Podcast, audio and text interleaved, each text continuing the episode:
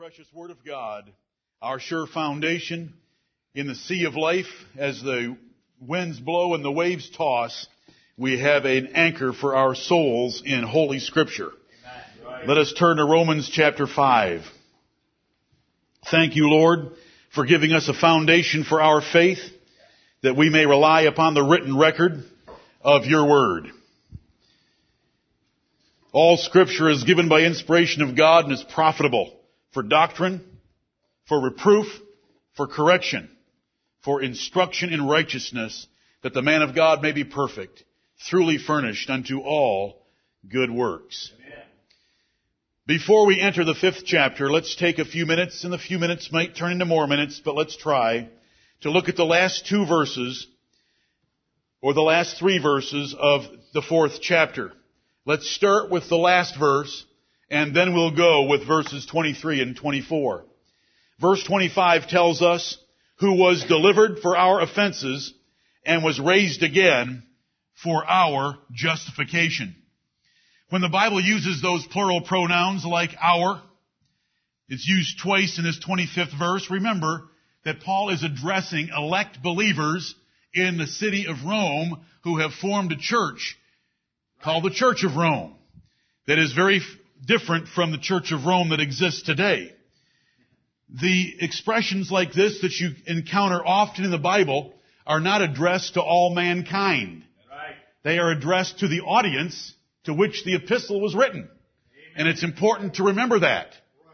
When you get over into 2 Peter chapter 3 and verse 9, it says, the Lord is not willing that any should perish, but is long suffering to usward then you should go back to the first verse of that epistle and find out who in the world was the apostle Peter addressing. Right. And he'll tell you that he was addressing the elect of God who had obtained like precious faith with Peter and the other apostles. And here we have a statement made who was delivered for our offenses.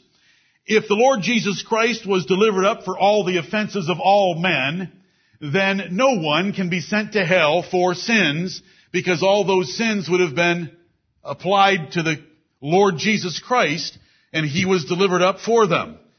But that isn't the case. The case is that the Lord Jesus Christ bore all the sins of his people and every single one of them will never be charged with their sins, but instead, as my brother just prayed, will have the righteousness of the Lord Jesus Christ on their account by his work, who was delivered for our offenses. Faith identifies us as God's elect sheep for whom Jesus died. And that is in verses 23 and 24. Before I refer to those verses, let's look at these words here in 25. Who was delivered? God delivered up His only begotten Son for us. The Jews delivered Him up to the Romans. Pilate the governor who could have saved him, delivered him up to his soldiers and a centurion for crucifixion. I want you to know that this act was by the determinate counsel of God. Please turn to Acts chapter 2. While you hold your place at Romans 5, let's look at a couple of references about God delivering up His Son, Jesus Christ, for you and for me.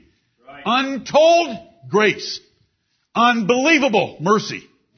Incredible and infinite love that the holy God of heaven would deliver up his only begotten son that always pleased him for us his enemies who always displeased him. Acts chapter 2. This is how men preach when they're full of the Holy Ghost. Peter didn't preach like this 24 hours earlier. 24 hours earlier, he was an effeminate man. A little maid testified against him and he denied his Lord Jesus Christ three times. Though God had warned him through Jesus Christ that he was going to do it. Right. And he had said he would never do it just hours earlier, yet he did do it. But Jesus told them, wait for me in Jerusalem until ye be endued with power from on high. And when the power from on high came, this is how Peter preached. Now he's got a crowd around him in the city of Jerusalem. And I'm not going to preach his whole message, but they accuse him of being drunk for the whole company of apostles are speaking in other languages. But this is what he said, verse 22, ye men of Israel, hear these words. How frightened does that sound? I want you to love the power of the Holy Ghost Amen. in these apostles. They turned the world upside down according to their enemies. They turned the world upside down. Ye men of Israel, hear these words. Jesus of Nazareth, a man approved of God among you by miracles and wonders and signs, which God did by him in the midst of you, as ye yourselves also know, him being delivered by the determinate counsel and foreknowledge of God, ye have taken and by wicked hands have crucified and slain, whom God hath raised up, having loosed the pains of death, because it was not possible that he should be holden of it. Amen. Our Savior could not be held by death. We love to sing the song, up from the grave, he arose. In vain, they sealed the dead.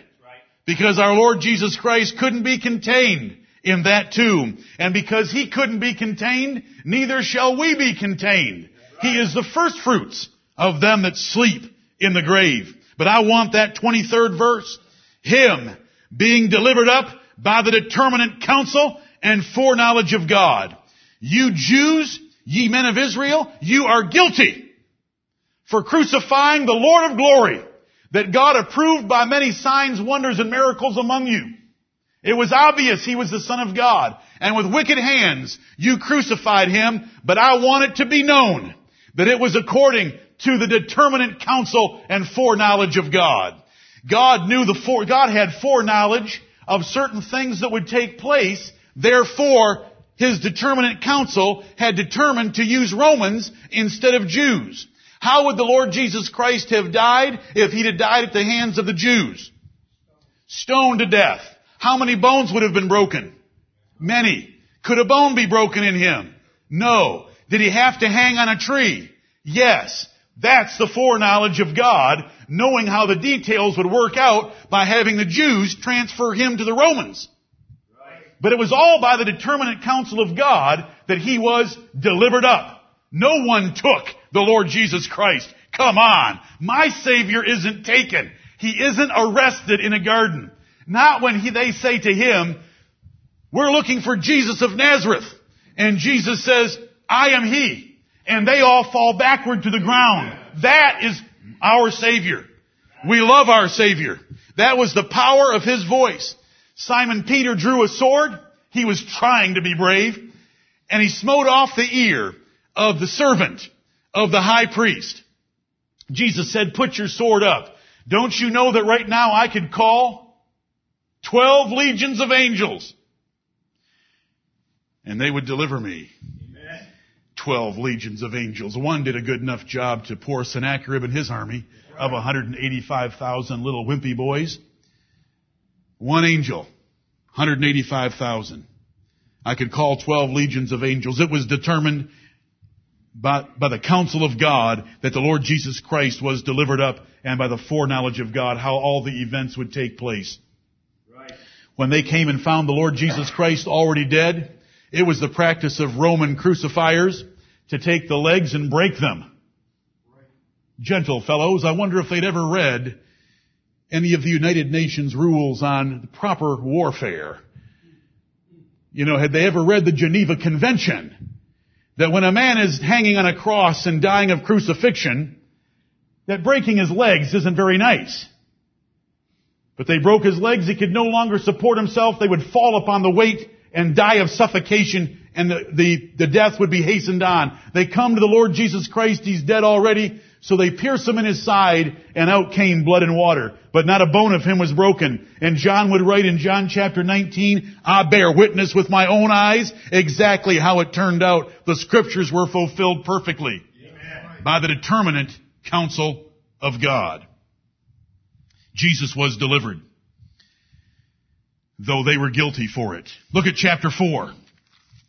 Acts chapter 4, we believe that there was a counsel of God in eternity.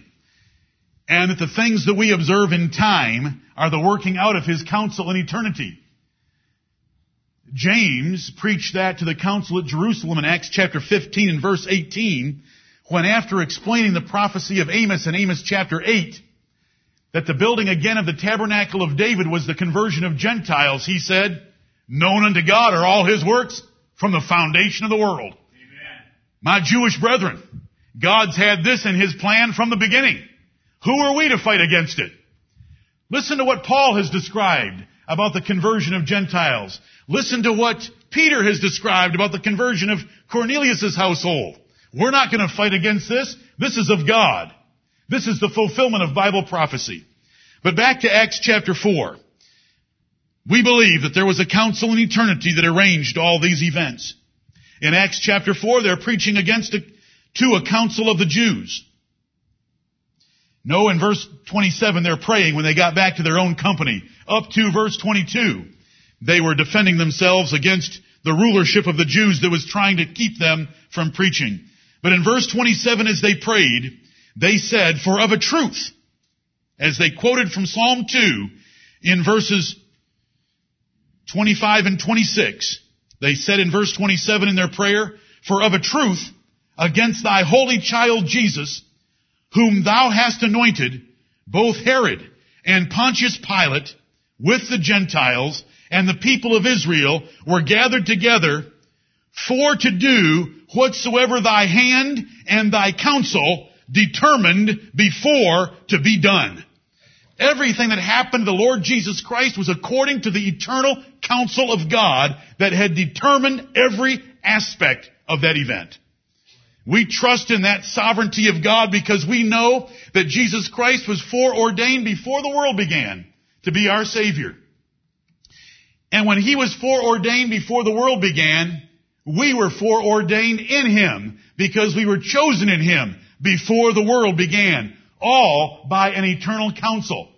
To our limited view of things, we are such creatures of time the only way we can put things in perspective is a timeline of a progress of events. We, we live in the present far more than the past or the future. We're creatures of time, but God is not.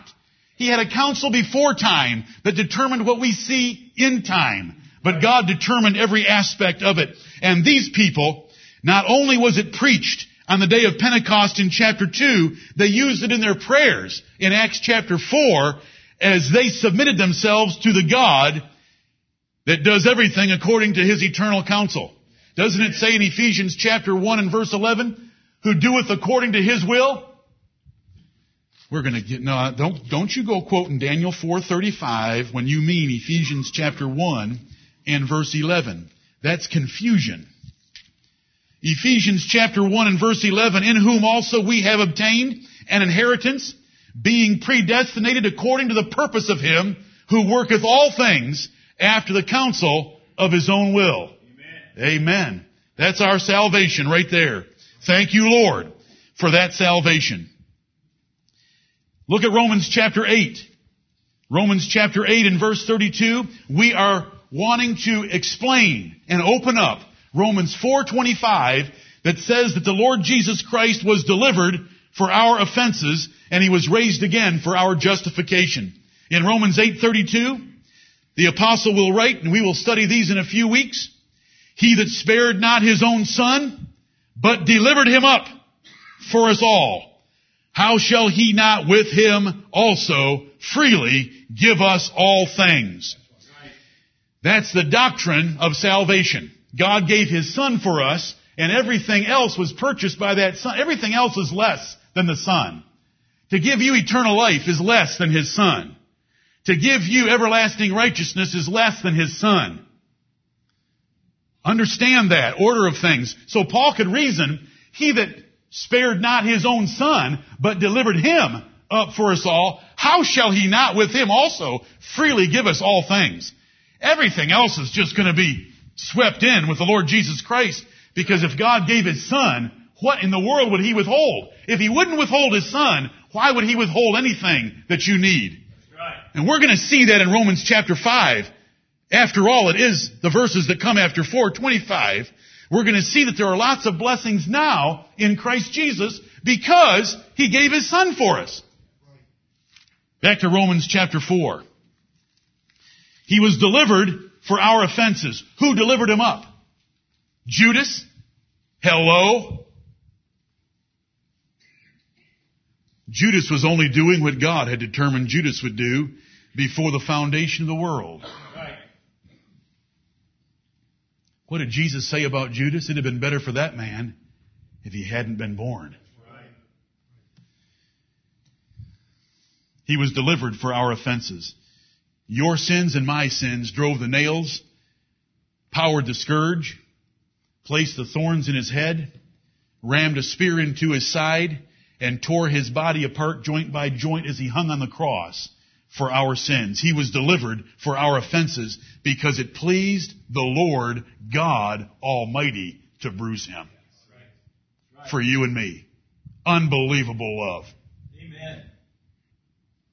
Try to bruise one of my sons. I had two events this past week with two of my five, my seven or twenty or whatever I have sons. Sorry. Chris and Eric, forgive me. I had two events with two of those sons. I didn't handle them very well. I didn't handle those events very well. God's forgiven me, so I'm not going to tell you about it, except to say that two of my sons were picked on a little bit and it messed me up. Oh, they can handle themselves. They can handle me too. But I want you to think about the God of heaven. He delivered up his own son. And it pleased the Lord to bruise him. Unbelievable love.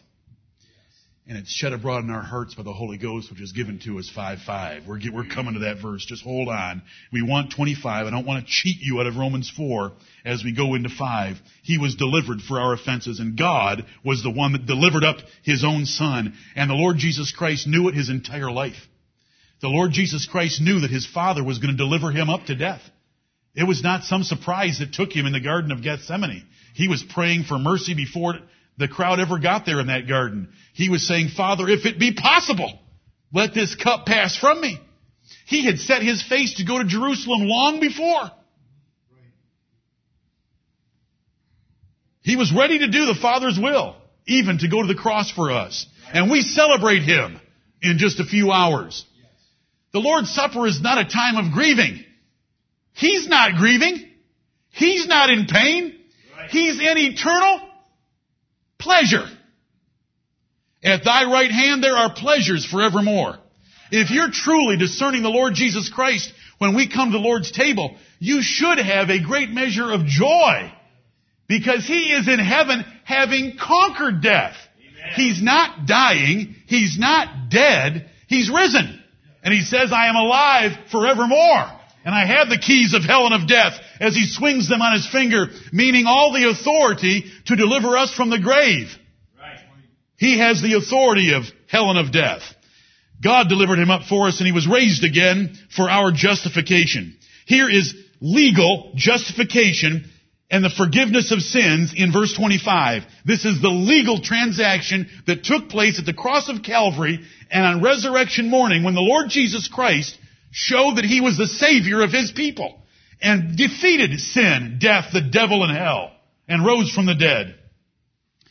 If Jesus Christ be not risen, and you heard it last Sunday evening from 1 Corinthians 15, then ye are yet in your sins. He was delivered up to die for our sins, but were our sins too much for him? If Jesus hadn't risen from the dead, our sins were too much for him. They kept him in the grave. But they didn't keep him in the grave, did they? He rose from the dead. Amen. Therefore, we can preach like 1 Corinthians 15 because Christ is risen. Our sins have been paid for and we shall rise as well because our sins and the curse of death has been taken away. Right.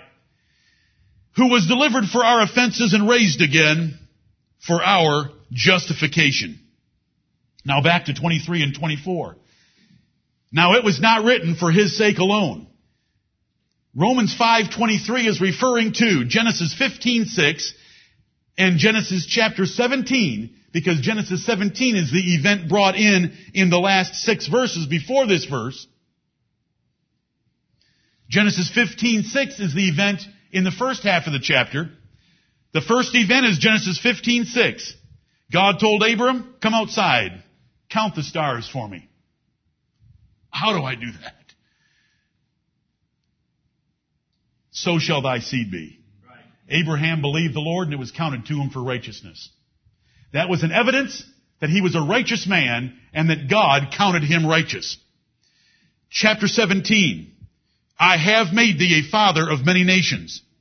This is what Abraham believed and is under discussion right here. It's a similar event. Abraham and Paul ties them together in the last few words of verse 18 by saying that it was in agreement with, so shall thy seed be, which is from 15. So there were multiple acts of faith in Abraham's life that were evidence that he was a justified man. God counted him, esteemed him, regarded him, considered him a righteous man by the evidence of the faith that he showed. Verse 23. Now it, Genesis 15 or Genesis 17, was not written for his sake alone, but it was imputed to him. We don't have Genesis 15:6 just for us to know about Abraham being considered and counted a righteous man in the sight of God. Verse 23, it was not written for his sake alone that it was imputed to him. Verse 24, but for us also, to whom it shall be imputed if we believe on him that raised up Jesus our Lord from the dead. Genesis 15:6 for us to read about a formal, official declaration about Abraham being a righteous man was not for us just to know about him. It was also so that we could know about us. Right. And, and really, isn't that a little more important to you than Abraham? I mean, you're glad Abraham's in heaven, but isn't, aren't you a little more concerned about yourself? And so Genesis 15:6 and Genesis 17 were written for you and me so that we would have a formal, official declaration that faith is the evidence of a righteous man that faith is counted as a sign that we are righteous. Faith didn't move Abraham from the column of the condemned to the column of the righteous. He'd already been moved. He'd been moved in the eternal counsel of God. He was moved at the cross of Calvary, which God looked forward to by faith. There's so much, but that's in the five phases of salvation. I'm not going to repeat them. But for us also, to whom it shall be imputed, if we believe on Him that raised up Jesus our Lord from the dead. God does not call us to go outside, count the stars, and believe the promise, so shall thy seed be. God calls on us to look in His Word and read the written record of His Son Jesus Christ, and when we believe that written record contrary to the rest of the world that denies Him, it is counted to us as an evidence of our righteousness. You can know that Jesus Christ died for you by believing the record that God has given of His Son. Look at 1 John chapter 5 with me.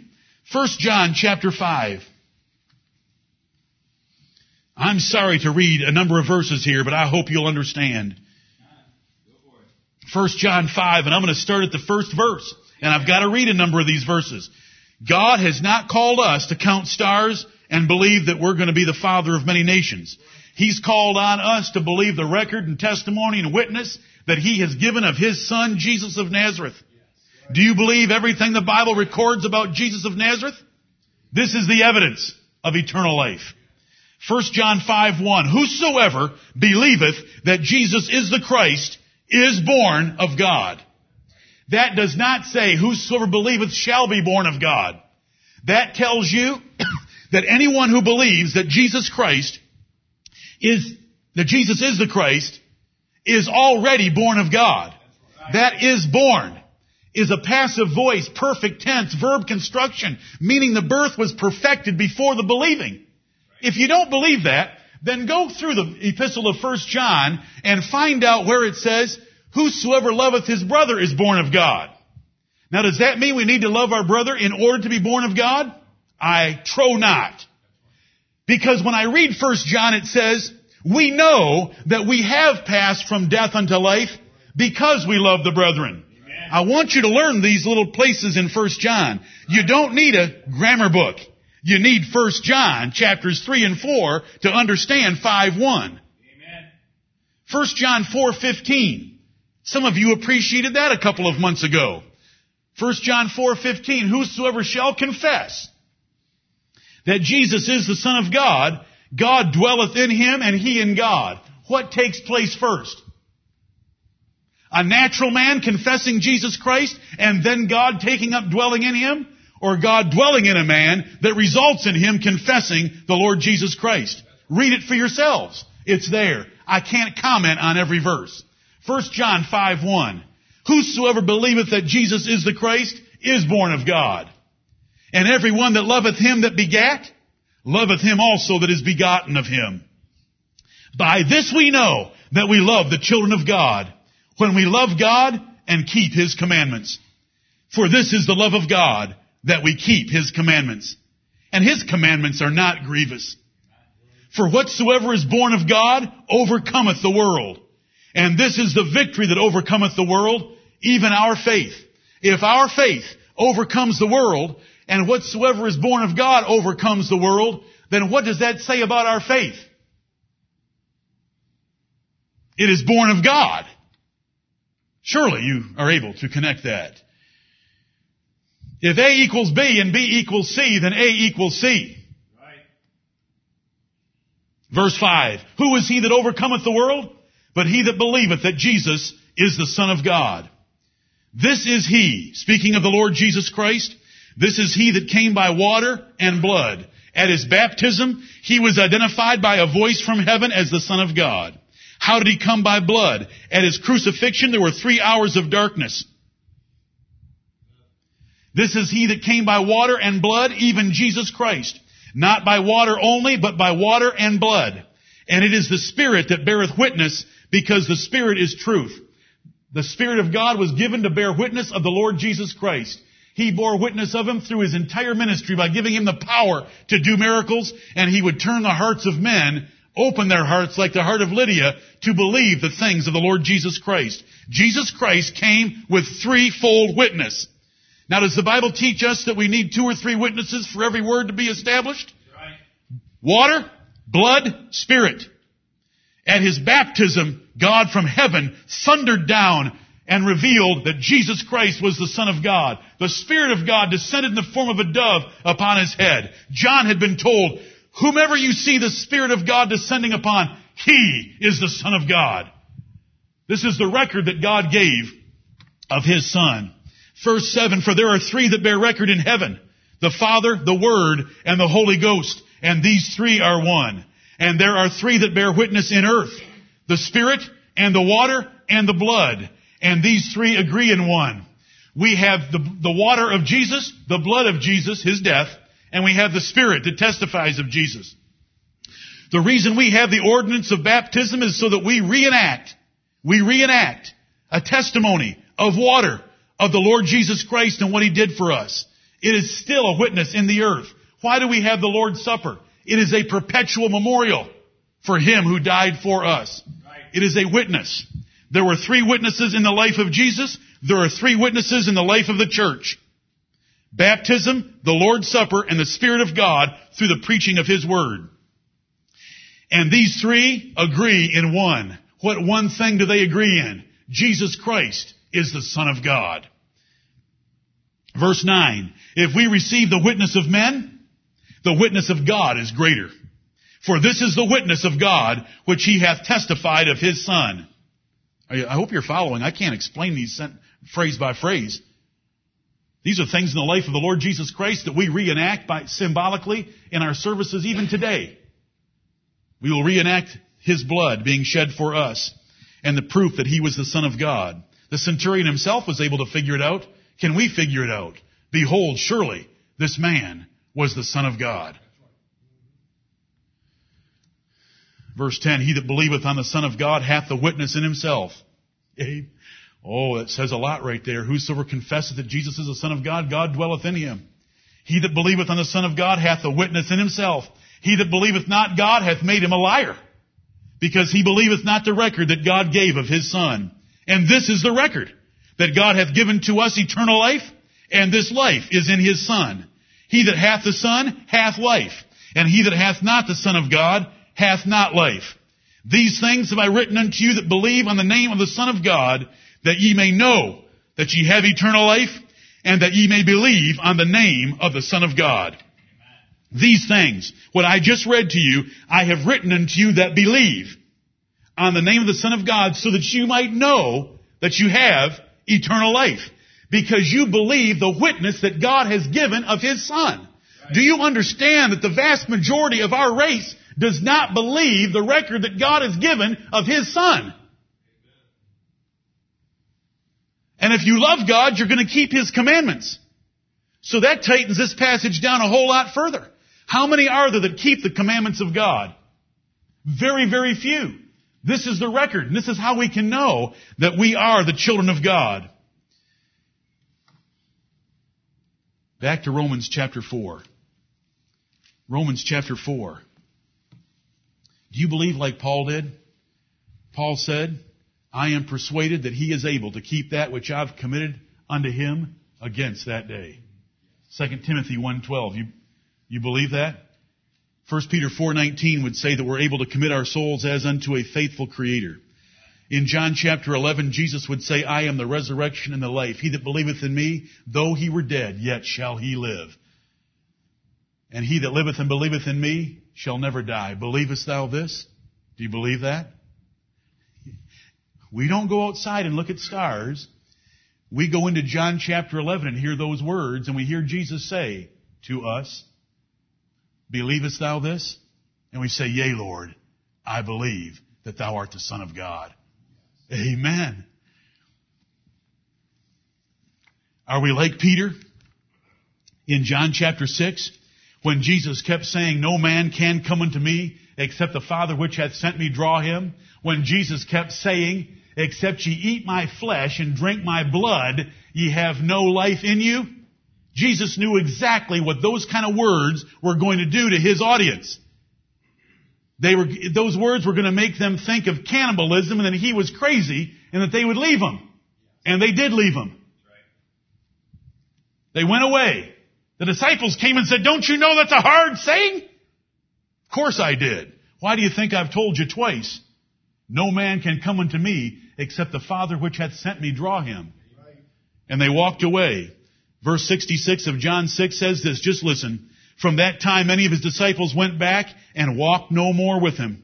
Then said Jesus unto the twelve, Will ye also go away? And whatever I said derogatory about Peter, let's make up for it right now. Then Simon Peter answered him, Lord, to whom shall we go? Thou hast the words of eternal life. Amen. And we believe and are sure that thou art that Christ, the Son of the living God. Jesus would say in another place, Matthew 16, Simon Peter, flesh and blood hath not revealed that unto thee, but my Father which is in heaven. To be able to believe, understand, and profess such things, and to mean them sincerely is a gift from God. God dwelleth in that man, and that man in God. Because without the power of the Holy Spirit bearing witness on the inside, you would not be able to say such things. The preparation of the heart in man and the answer of the tongue is from the Lord. Romans chapter 4 verse 24. But for us also, Genesis 15, 6 was written for us also, to whom it shall be imputed, if we believe on him that raised up Jesus our Lord from the dead do you believe that God the Father raised up the Lord Jesus Christ from the dead? When the Bible says in Romans chapter 10 that if thou shalt confess with thy mouth the Lord Jesus and shalt believe in thine heart that God hath raised him from the dead, thou shalt be saved. Well, what phase of salvation comes after such a confession? Is it election? Do we believe in our heart that God hath raised him from the dead and confess with our mouth the Lord Jesus in order to get elected? No. Do we do it in order for Christ to die on the cross for us? No. Do we do it in order to be born again? No. Do we do it in order to be saved from falsely trying to secure our own righteousness by the works of the law, which is the context of Romans 10? Yes. Amen. Will we be saved in a day that is yet to come that Paul said he wasn't saved with yet? Yes. So there are two phases of salvation dependent upon the evidence of us understanding the doctrine of truth about the Lord Jesus Christ. Is that plain enough? It, it has to be. We have to move on. Thank you, Lord. Amen. Thank you, Lord, for putting that witness in us. Whosoever shall call upon the name of the Lord shall be saved. Romans 10:13. What salvation's under consideration that follows you calling upon his name? I know I've said that's enough, but I'm going to give you, just remind you, we're going to get to Romans 10, we're going to take those verses one by one. But is there a salvation that Paul didn't have yet? Did Paul say, now is our salvation nearer than when we believed? See, there was still a salvation out in the future. In Romans chapter 8, does it say that we're still waiting for the adoption to wit, uh, the redemption of our body? How can you know that you're going to have your body redeemed? Believe on the Lord Jesus Christ and thou shalt be saved. Because believing on the Lord Jesus Christ is the evidence. It's the proof that Jesus Christ dwelleth in you. God dwells in you and you dwell in God and you're born again. And if those things are true, you were chosen in Christ before the foundation of the world. Romans chapter 5, let's just read it. Therefore, being justified by faith, therefore having this matter settled, therefore having Romans chapter 3 and 4 under our belts, therefore being sure that God has saved us by His free grace in Christ Jesus our Lord according to 324, and by delivering Him up for our sins in 425, therefore being justified by faith, we have peace with God through our Lord Jesus Christ. Amen. Therefore, Paul draws a conclusion from his defense of justification by the evidence of faith against the works of the law of Moses. He'd already proven that man is condemned, chapters 1 through 3. He had proven the nature of free justification by grace, 3, 21 through 26. And he had excluded works from being included at all in the remainder of the verses leading up to this verse. Once a doctrine is established as truth, it's time to proceed to the benefits and the blessings. And our brother Paul, by the inspiration of the Holy Spirit, has five benefits and blessings for us in these five verses. Five. Let me give them to you before we go to break. Here are the five. First, therefore being justified by faith, and this all flows from our justification. He that spared not his own son, but delivered him up for us all, how shall he not also with him freely give us all things? Therefore, being justified by faith, number one, we have peace with God through our Lord Jesus Christ. The first blessing and the first benefit, we have peace with God. Not only is God at peace with us because Jesus paid for our sins as our mediator, but we have peace toward God knowing that our account has been settled because some people, some men with beautiful feet have come and preached the, the gospel of peace. And we are supposed to have our feet shod with the preparation of the gospel of peace. And the Lord Jesus Christ is called the Prince of Peace. Oh. Is he the King of Salem? What does King of Salem mean? King of peace. Amen. And the chastisement of our peace was upon him. To wit, that God was in Christ reconciling the world unto himself and hath given unto us the ministry and the word of reconciliation. Right. First blessing. God's at peace with us and we can be at peace with God in our hearts if we believe the gospel of peace. That is one huge blessing. To be justified means there's no more enmity or war between God and us. We are no longer the enemies of God. Hold on, don't say sons yet. We're the friends of God because there's peace. Therefore, being justified by faith, we have peace with God through our Lord Jesus Christ. Number two, in verse two, by whom also, notice, we're listing things. There's more than verse 1. By whom also we have access by faith. Our faith in believing the gospel brings us into another dimension of blessing, into this grace wherein we stand. The grace of knowing that we are the sons of God and can have fellowship with God now while living on earth. Did you read that in 1 John chapter 1? Why did John write the first epistle? Why did he write the first chapter of the first epistle? That she might have fellowship with us, and truly our fellowship was with the Father and with His Son, Jesus Christ. Is that kind of a gracious standing in the world? To have fellowship with God and His Son, Jesus Christ? Right there. by whom also we have access by faith into this grace wherein we stand. We are the sons of God. And if we believe the gospel message, it gives us access where? Where can we go? Straight into the throne room of God. Amen. No high priest in Israel could ever do that. Not like we can. We can go boldly. By faith. Purchased by Jesus Christ, flowing from our justification. Five little benefits the apostle wants to stick in here in Romans 5, 1 through 5. I speak as a fool when I say little benefits. Right. I love these verses. I love five a whole lot more than four. Four is opposing Jewish legalism. Five's just piling on the good stuff. Amen.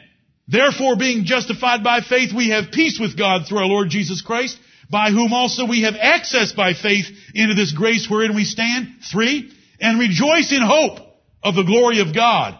We have something given to us that we can lay hold of by faith that causes us to be joyful in hope because there is something great coming. It is the glory of God. We have a measure of it now, but our measure of it now is nothing compared to the measure of it that's coming. The Bible says the light affliction that we endure now is not to be compared to the eternal weight of glory. Amen. 2 Corinthians 4, 17 and 18. That was number three. Number four. And not only so, now listen brethren, I don't know how you read the Bible and I'm not trying to make fun of you. I want to encourage you by these words. I don't know how you read the Bible, but do you read it slowly? I would rather have you read one verse a day than to rip through three chapters and not know what you read. And not only so. Now wait a minute. What in the world are those words there for? Those words are there that the three things I've mentioned to you are just getting me warmed up. Right. And not only so, and not only are those three benefits, I've got some more. These words are fantastic. I believe every word of God. And, not only so, just lights my fire. Do you know what's in one and two? Three great blessings. And not only so, that ain't the end. I'm not done. Keep listening. I'm going to go on. I've got a few more things. As Job and Elihu would say, I have yet to speak on behalf of my Maker. Amen. And this is it. And not only so, but we glory in tribulations also. In addition to peace with God, the grace wherein we stand, and rejoicing in hope of the glory of God, we glory. We get excited and exult in triumph over tribulations. This is a child of God that understands his salvation. Right. We glory in tribulations also. Now, how can you glory in tribulations? Well, you're already saved. Who cares what happens to you down here? But Paul's got even more as a reason why you should glory in tribulations. We glory in tribulations also, knowing that tribulation worketh patience. And patience worketh experience. And experience worketh hope. Those words are to be understood elliptically. From tribulation you can advance to hope if you will lay hold of the Lord Jesus Christ, your eternal justification by faith. And understand that God in His providential government of the world has allowed things to come into your life that are tribulations in order to advance you in Christian character. He wants to perfect you. God can't perfect you or me with prosperity. Prosperity doesn't uh, perfect anyone. It tempts and seduces men. It bewitches them. It's tribulations that advance us from tribulation to patience, the cheerful enduring of negative events, to experience, knowing, by having it confirmed to us by repeated events, that God will deliver us by grace inside and deliver us from external circumstances, so that it results in hope. We can wait on knowing that our deliverance is sure. Paul would say, God has delivered me, and He is delivering me, and I trust He shall yet deliver me. All the tenses of delivering because of his experience of God delivering him from tribulation. And hope maketh not ashamed. You're never going to be confounded when you put your hope in God that He is going to supply sufficient grace for you to bear your tribulations he is going to deliver you from some of your tribulations, and He's going to deliver you from all of them by taking you to heaven. There is a cure for cancer. It's called departing this cancerous world and arriving in a cancer-free world. Amen. Number five. Blessing number five. Why will you never be ashamed? Because the love of God is shed abroad in our hearts by the Holy Ghost, which is given unto us. Jesus died for us in verse 25 of chapter 4. He was delivered for our offenses and he was raised again for our justification. But a whole lot of bennies came along, a whole lot of blessings and benefits came along with him. Peace with God, the grace wherein we stand, rejoicing in hope of eternal glory, being able to glory in tribulations, knowing that God has them all whipped and is using them for our perfection. And then He gives us the Holy Spirit and sheds abroad. We are not talking about a flicker in the corner. If you're walking in the Holy Ghost, if by faith you are believing on the Lord Jesus Christ, and the Spirit of God is not grieved or quenched in your life, the love of God, God's love for you is shed abroad in your heart. It is a brilliant light shining into every corner, knowing that God is your Father, so that you are able to cry in agreement with Romans 8 and Galatians 4, Abba, Father. This is a blessing purchased on the cross of Calvary, beyond bare justification. Now justification's pretty good, but the five things here are even better, and they're added blessings that we have now. And then in verses 6 through 11, the apostle starts dealing with some of the facets and aspects of our legal salvation in Christ. And I just, I just gotta share this before I leave the pulpit.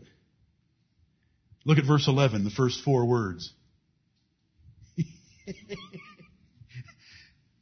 That's my God.